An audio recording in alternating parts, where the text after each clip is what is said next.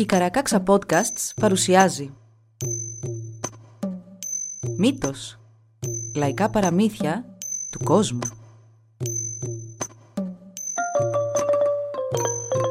Κάποιες ιστορίες μπορεί για κάποιους να περιλαμβάνουν ευαίσθητο υλικό. Για περισσότερες πληροφορίες για το κάθε επεισόδιο, συμβουλευτείτε τις σημειώσεις του όπου βρήκατε αυτό το podcast.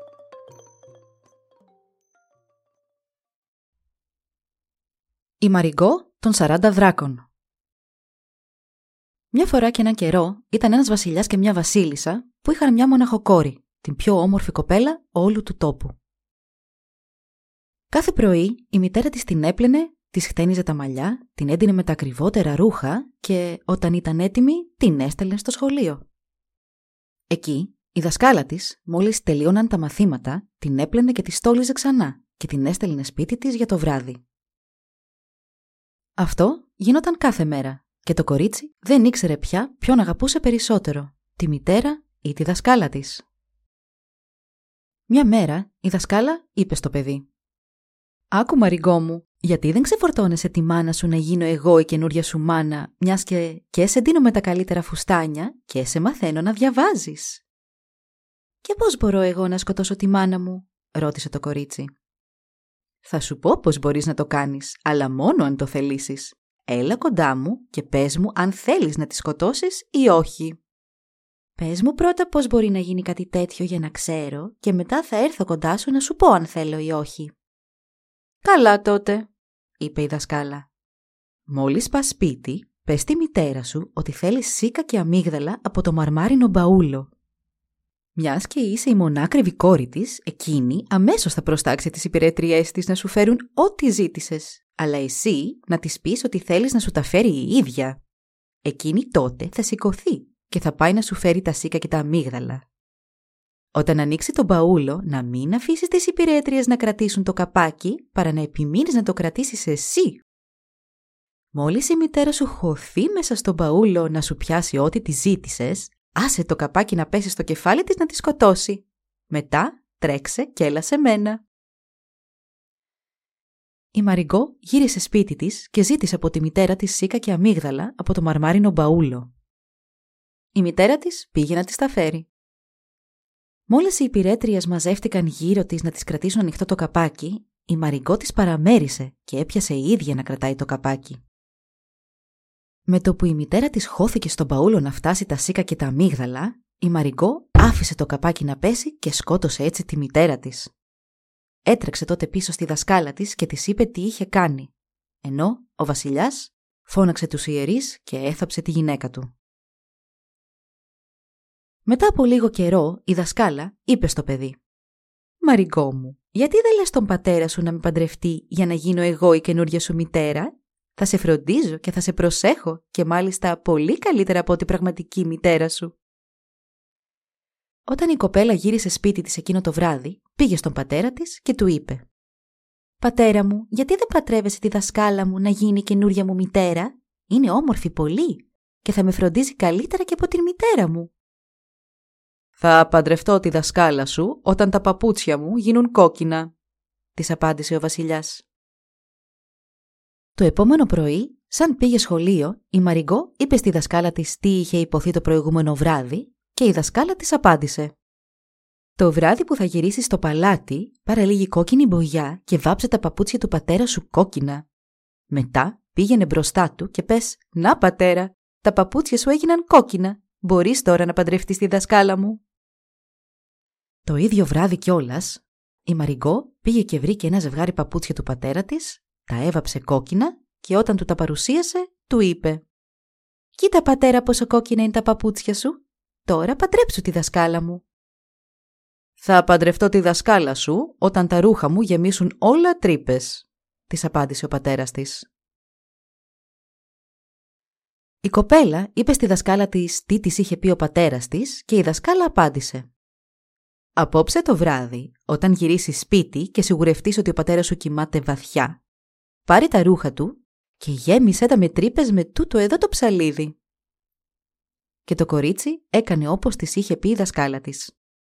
Έκοψε τη μία μετά την άλλη πολλές τρύπες στα ρούχα του βασιλιά όταν αυτός κοιμόταν. Και το επόμενο πρωί του είπε «Δες, πατέρα, τα ρούχα σου είναι γεμάτα τρύπες. Τώρα πρέπει σίγουρα να παντρευτείς τη δασκάλα μου». Τι να έκανε ο βασιλιάς, παντρεύτηκε τη δασκάλα. Ήταν κι αυτή η όμορφη κοπέλα, αλλά όμορφη σαν τη Μαριγκό δεν ήταν. Πέρασαν και κάποια χρόνια και η Μαριγκό όλο και ομόρφαινε. Μια μέρα η μητριά της είπε στον βασιλιά «Πρέπει να σκοτώσεις τη Μαριγκό. Αν δεν το κάνεις, τότε θα πεθάνω». «Μα πώς μπορείς και μου ζητάς να σκοτώσω το ίδιο μου το παιδί» ρώτησε σαστισμένος ο βασιλιάς. «Πρέπει να το κάνεις. Ή αυτή ή εγώ. Η μία ή η άλλη». Τι να κάνει ο κακόμοιρος ο βασιλιάς. Αντιστάθηκε και αντιστάθηκε, αλλά με την επιμονή της γυναίκας του ενέδωσε τελικά και της είπε «Καλά, πλάσε μου μια φρατζόλα ψωμί και γέμισε ένα ασκό με κρασί. Θα τα πάρω μαζί μου όταν θα οδηγήσω το κορίτσι μου κάπου απόμερα να το σκοτώσω». Η κακιά μητριά ετοίμασε το ψωμί και το κρασί και τα έβαλε σε έναν σάκο. Ο βασιλιάς έριξε τον σάκο πάνω από τον ώμο του και πήρε το χέρι της κόρης του. Περπάτησαν και περπάτησαν μέχρι που έφτασαν σε ένα σημείο που έβλεπε σε έναν ορμητικό ποταμό. Η Μαριγκό απόρρισε και είπε «Πατέρα μου, γιατί με έφερε σε αυτό το απομακρυσμένο μέρος που το περιτριγυρίζουν γκρεμοί» «Έτσι», είπε ο βασιλιάς και άρχισε να αμφιβάλλει αν θα μπορούσε να πραγματοποιήσει αυτό που είχε στο μυαλό του.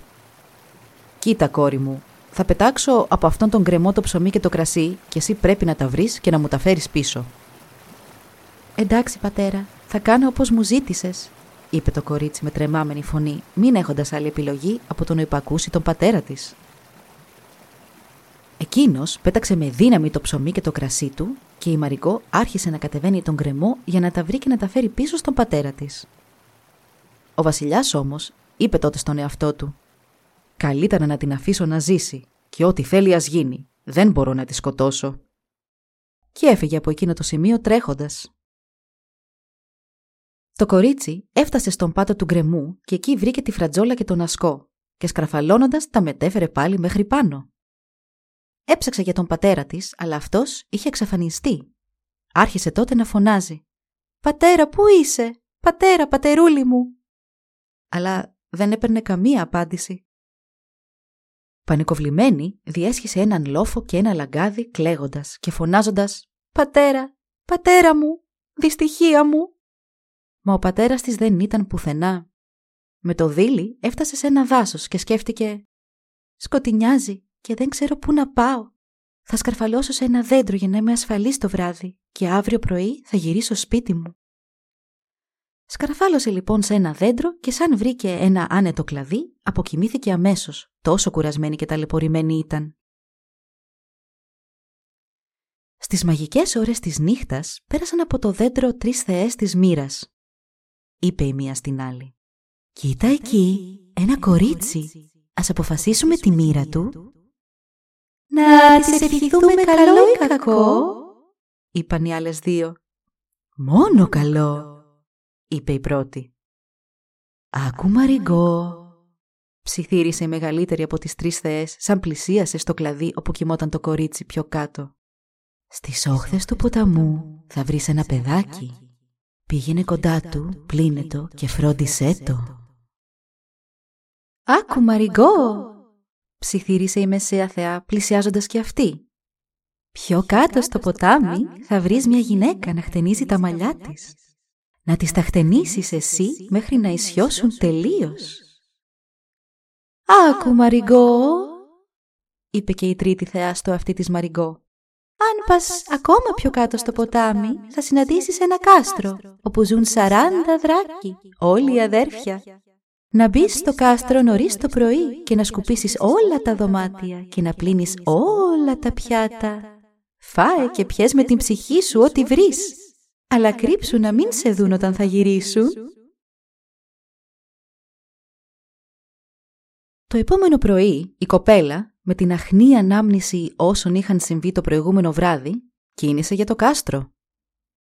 Έφτασε και μόλις μπήκε, έπιασε αμέσως δουλειά. Καθάρισε όλα τα δωμάτια, έπλυνε όλα τα πιάτα και όταν έφαγε και ήπια με την καρδιά της, πήγε και κρύφτηκε κάπου στο κάστρο.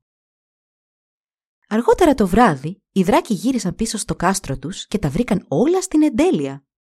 Αναρωτήθηκαν ποιος τους είχε κάνει τέτοιο καλό. «Αν είναι καμιά νεαρή κοπέλα, να την κάνουμε αδερφή μας.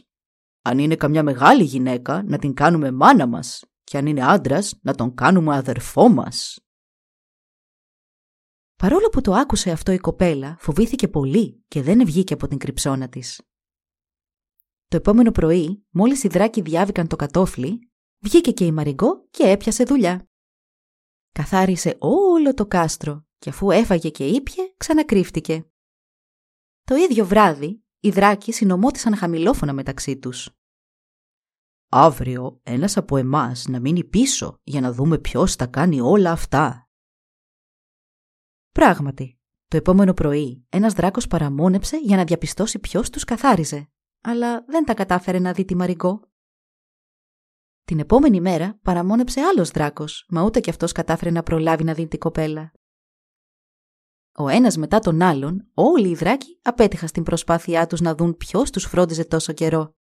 Εκτός από τον τεσσαρακοστό δράκο, ο οποίος σαν είδε τη Μαριγκό, τη σήκωσε, την έβαλε στην αγκαλιά του, τη φίλησε και είπε στους άλλους «Κοιτάξτε, έχουμε τώρα μια αδερφούλα. Μα δεν είναι ανάγκη να δουλεύεις από εδώ και μπρος. Ξέρεις, έχουμε μεγάλη περιουσία με πετράδια και φλουριά και μπορείς να έχεις ό,τι τραβάει η ψυχή σου». Η κοπέλα έμεινε με τους 40 δράκους για αρκετό καιρό και όλοι τις φέρονταν βασιλικά.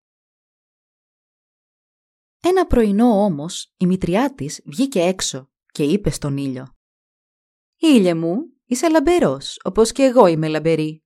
Όλα γύρω σου είναι λαμπερά, όπως και όλα γύρω μου λαμπερά είναι. Πες μου λοιπόν, υπάρχει σε όλη τη γη κάποια πιο λαμπερή από εμένα; Ο ήλιος τότε γύρισε προς το μέρος της και της είπε «Είμαι λαμπερός και είσαι λαμπερή. Όλα γύρω μου είναι λαμπερά και όλα γύρω σου λαμπερά είναι αλλά καμιά πάνω στη γη δεν είναι τόσο λαμπερή όσο η Μαριγκό των σαράντα δράκων. Εξοργισμένη η βασίλισσα σαν το άκουσε αυτό γύρισε αμέσως στο παλάτι και άρχισε να μαλώνει με τον βασιλιά. «Δεν τη σκότωσες την κόρη σου, μου είπες ψέματα». «Όχι, όχι, τη σκότωσα», απολογήθηκε εκείνος. «Όχι, καθόλου δεν τη σκότωσες, αφού ζει με τους σαράντα δράκους. Και αν δεν θέλεις να σου πεθάνω, θα πάρεις αυτές τις φουρκέτες και θα ψάξεις μέχρι να τη βρεις. Μόλις τη βρεις και τις μιλήσεις, δώσε τις αυτές τις δηλητηριασμένες φουρκέτες να τις βάλεις στα μαλλιά της να πεθάνει. Τι να κάνει ο κακόμοιρος ο βασιλιάς. Μεταμφιέστηκε σε περιπλανόμενο έμπορο, πήρε τις δηλητηριασμένες φουρκέτες και άρχισε την αναζήτησή του. Ο δρόμος του τον έβγαλε και στον ποταμό, όπου είχε δει για τελευταία φορά την κόρη του. Ακολούθησε την όχθη του μέχρι που έφτασε στο κάστρο των 40 δράκων. Εκεί στήθηκε από κάτω από τα τείχη και βάλθηκε να φωνάζει. «Φουρκέτες για τις κυράδες! Πουλάω φουρκέτες!» Η κοπέλα τον άκουσε και βγήκε στο μπαλκόνι της να τον καλωσορίσει. «Γεια σου έμπορα», του είπε χωρίς να μπορεί να τον αναγνωρίσει. «Παιδί μου, θέλεις να αγοράσεις μια από τις πολύ περίτεχνες φουρκέτες που πουλάω» της είπε ο μεταμφιασμένος βασιλιάς, που την γνώρισε αμέσως αν την είδε. Θα σου ομορφύνουν τα μαλλιά αμέσως. Και τι να τις κάνω εγώ τις φουρκέτες σου, έχω πολύ ομορφότερες για δικές μου. Οι δράκοι μου έχουν δώσει φουρκέτες στολισμένες με διαμάντια. Μπορεί και να είναι έτσι, αλλά οι δικές μου φουρκέτες είναι και αυτές πολύ φίνες. Έλα, παιδί μου, και αγόρασε και από μένα μια φουρκέτα να βγάλω λίγα χρήματα. Η κοπέλα μαλάκωσε τότε και αγόρασε μια φουρκέτα από τον έμπορο. Επέστρεψε στο κάστρο, την έβαλε στα μαλλιά της και αστραπιαία σοριάστηκε στο ανάκλυνδρο. Το βράδυ, όταν επέστρεψαν οι δράκοι από την έξοδό τους και είδαν το άψυχο κορμί της Μαριγκό, άρχισαν να θρυνούν και να κλαίνε και να μουγκρίζουν. «Αχ, αδερφή, αδερφούλα!» Τότε κάποιος πρόσεξε την καινούρια φουρκέτα και αναφώνησε «Τι κάνει αυτή η φουρκέτα στα μαλλιά της» Δεν της τη δώσαμε εμείς. Κάποιος άλλος είπε «Φέρε την εδώ να δούμε αν μπορούμε να καταλάβουμε από πού προήλθε». Ένας δράκος έβγαλε προσεκτικά τη φουρκέτα από το κεφαλάκι της Μαριγκό και αυτή αμέσως πήρε πάλι ανάσα. Μα πού ήσασταν τόσο καιρό; Τι σου συνέβη, πες μας, την παρότρινε ένα νηδράκι. Πού τη βρήκες αυτή τη φουρκέτα; Πέρασε ένας έμπορος που τη πουλούσε και αγόρασα μία. Την έβαλα στα μαλλιά μου και αμέσως με τύλιξε το σκοτάδι. Αχ βρε Μαριγκό, της είπαν οι δράκοι. Δεν σου είπαμε ότι θα σου προσφέραμε εμείς ό,τι επιθυμούσε η ψυχούλα σου και δεν υπήρχε ανάγκη να πάρεις κάτι από αλλού. Είδες τώρα τι έγινε. Να μην το ξανακάνεις. Ο βασιλιάς επέστρεψε σπίτι του μετά από λίγες ημέρες και η γυναίκα του τον ρώτησε. «Εντάξει, τη δηλητηρίασες» «Ναι, το έκανα και είναι νεκρή». Η βασίλισσα ευχαριστήθηκε πολύ με αυτό το γεγονός. Το επόμενο πρωί βγήκε έξω και άρχισε ξανά να μιλά με τον ήλιο. «Ήλιε μου, είσαι λαμπερός, όπως και εγώ είμαι λαμπερή. Όλα γύρω σου είναι λαμπερά, όπως και όλα γύρω μου λαμπερά είναι. Πες μου λοιπόν, υπάρχει σε όλη τη γη κάποια πιο λαμπερή από εμένα» Ο ήλιος αμέσως της απάντησε «Είμαι λαμπερός και είσαι λαμπερή. Όλα γύρω μου είναι λαμπερά και όλα γύρω σου λαμπερά είναι. Αλλά καμιά πάνω στη γη δεν είναι τόσο λαμπερή όσο η Μαριγκό των 40 δράκων». Η βασίλισσα λύσαξε μόλις άκουσε την απάντηση του ήλιου και όταν ο βασιλιάς επέστρεψε το σούρπο στο παλάτι, τον έπιασε και άρχισε να του φωνάζει και να τον μαλώνει με μανία. «Γιατί μου είπες ψέματα ότι σκότωσες την κόρη σου; Ζει και βασιλεύει από ό,τι έμαθα. Μια από εμάς πρέπει να πεθάνει, αυτή ή εγώ. Πάρε αυτά τα δαχτυλίδια και πήγαινε και δώσε τη σένα. Μόλις φορέσει κάποιο από αυτά, θα πεθάνει». Άλλη μια φορά ο βασιλιάς μεταμφιέστηκε και πήρε τα καταραμένα δαχτυλίδια να τα πάει στο κάστρο των δράκων, φωνάζοντας τη διαδρομή. «Έχω όμορφα δαχτυλίδια για όμορφα κορίτσια! Όμορφα δαχτυλίδια, αστραφτερά!» Η κοπέλα τον άκουσε που φώναζε και βγήκε στο μπαλκόνι της. Μόλις την είδε ο έμπορος, της φώναξε. «Έλα κάτω κοπέλα μου να σου πουλήσω ένα από αυτά τα ωραία δαχτυλίδια». «Όχι, όχι, δεν έρχομαι», του απάντησε εκείνη. «Πριν λίγες μέρες ήρθε πάλι ένας έμπορος και με μάλωσαν που αγόρασα μια φουρκέτα από αυτόν. Στο κάτω-κάτω έχουμε εδώ δαχτυλίδια πιο όμορφα από όσα μπορείς να φανταστείς. Δεν θέλω τα δαχτυλίδια σου. Φύγε τώρα».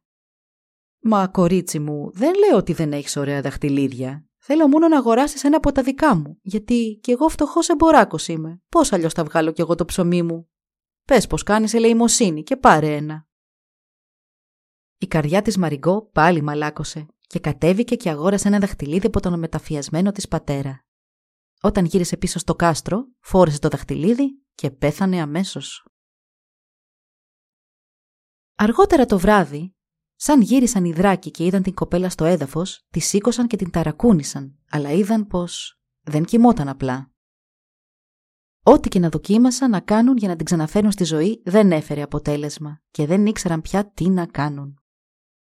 Σκέφτηκαν και συζήτησαν για λίγο ακόμα, αλλά μιας και δεν έβρισκαν καμία λύση, είπαν ότι έπρεπε να δεχτούν τη μοίρα τους και της έφτιαξαν ένα πανέμορφο φέρετρο από πορφύρα. Το στόλισαν με μαργαριτάρια και την ξάπλωσαν μέσα. Θρυνώντας, κουβάλισαν το φέρετρο μέχρι τον κήπο ενός γειτονικού βασιλείου και έφτασαν μπροστά σε μια πηγή από την οποία έπιναν νερό τα άλογα του βασιλιά.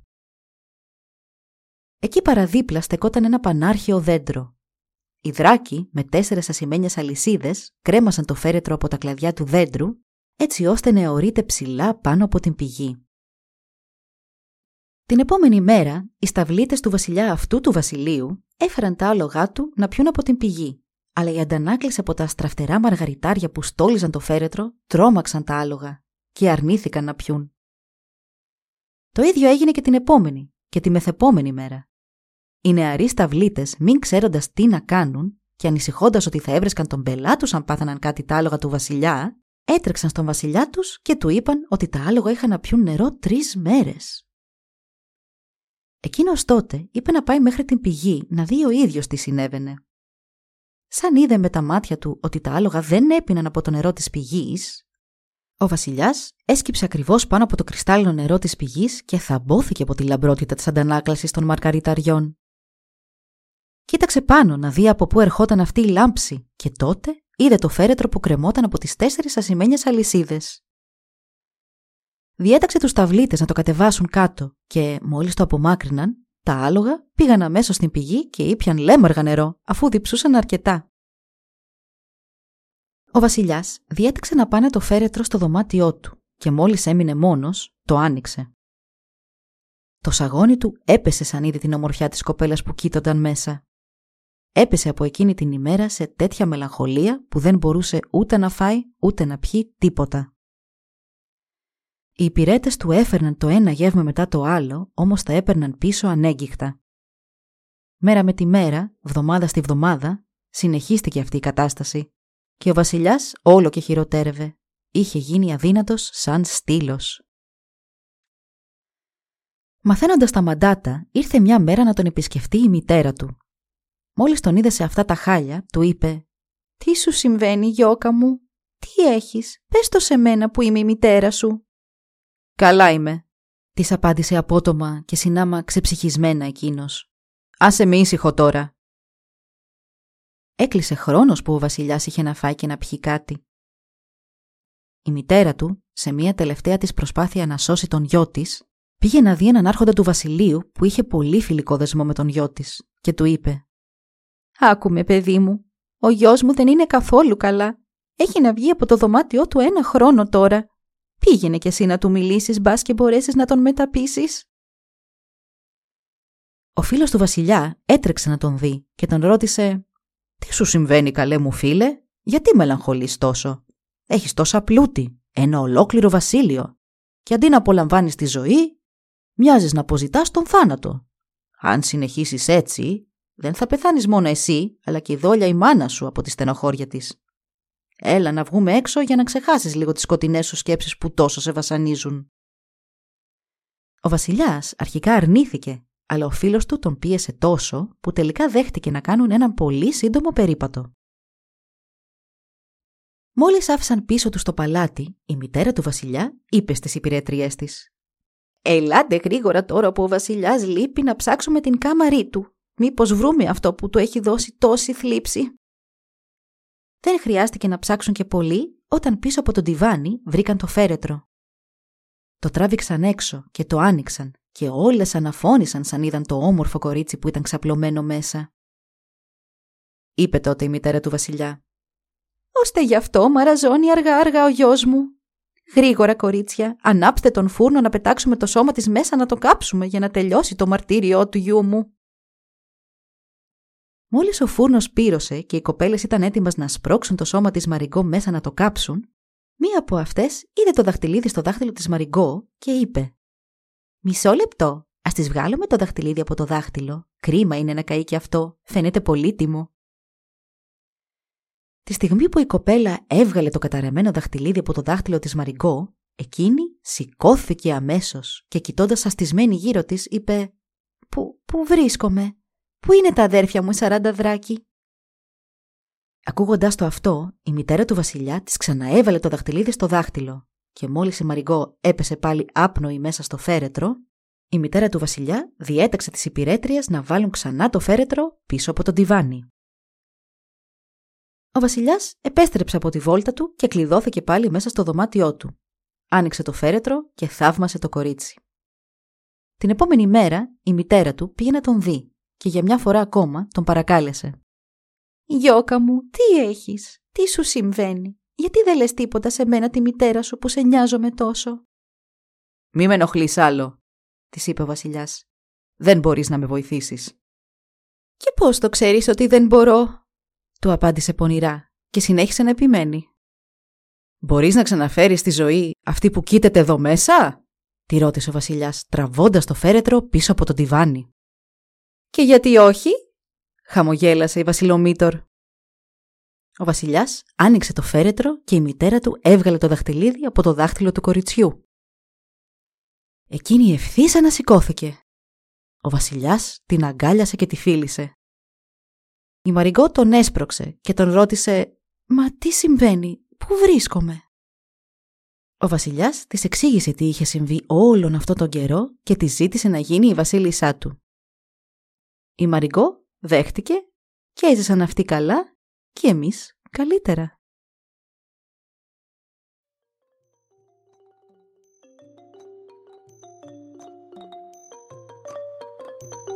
Εδώ λοιπόν η ιστορία μας έλαβε τέλος. Αν θέλετε να μας επισκεφτείτε και να μάθετε περισσότερα για εμάς, παρακαλώ πηγαίνετε στη σελίδα www.karakaksa.org. Σας ευχαριστούμε που μας παρακολουθήσατε. Γεια σας!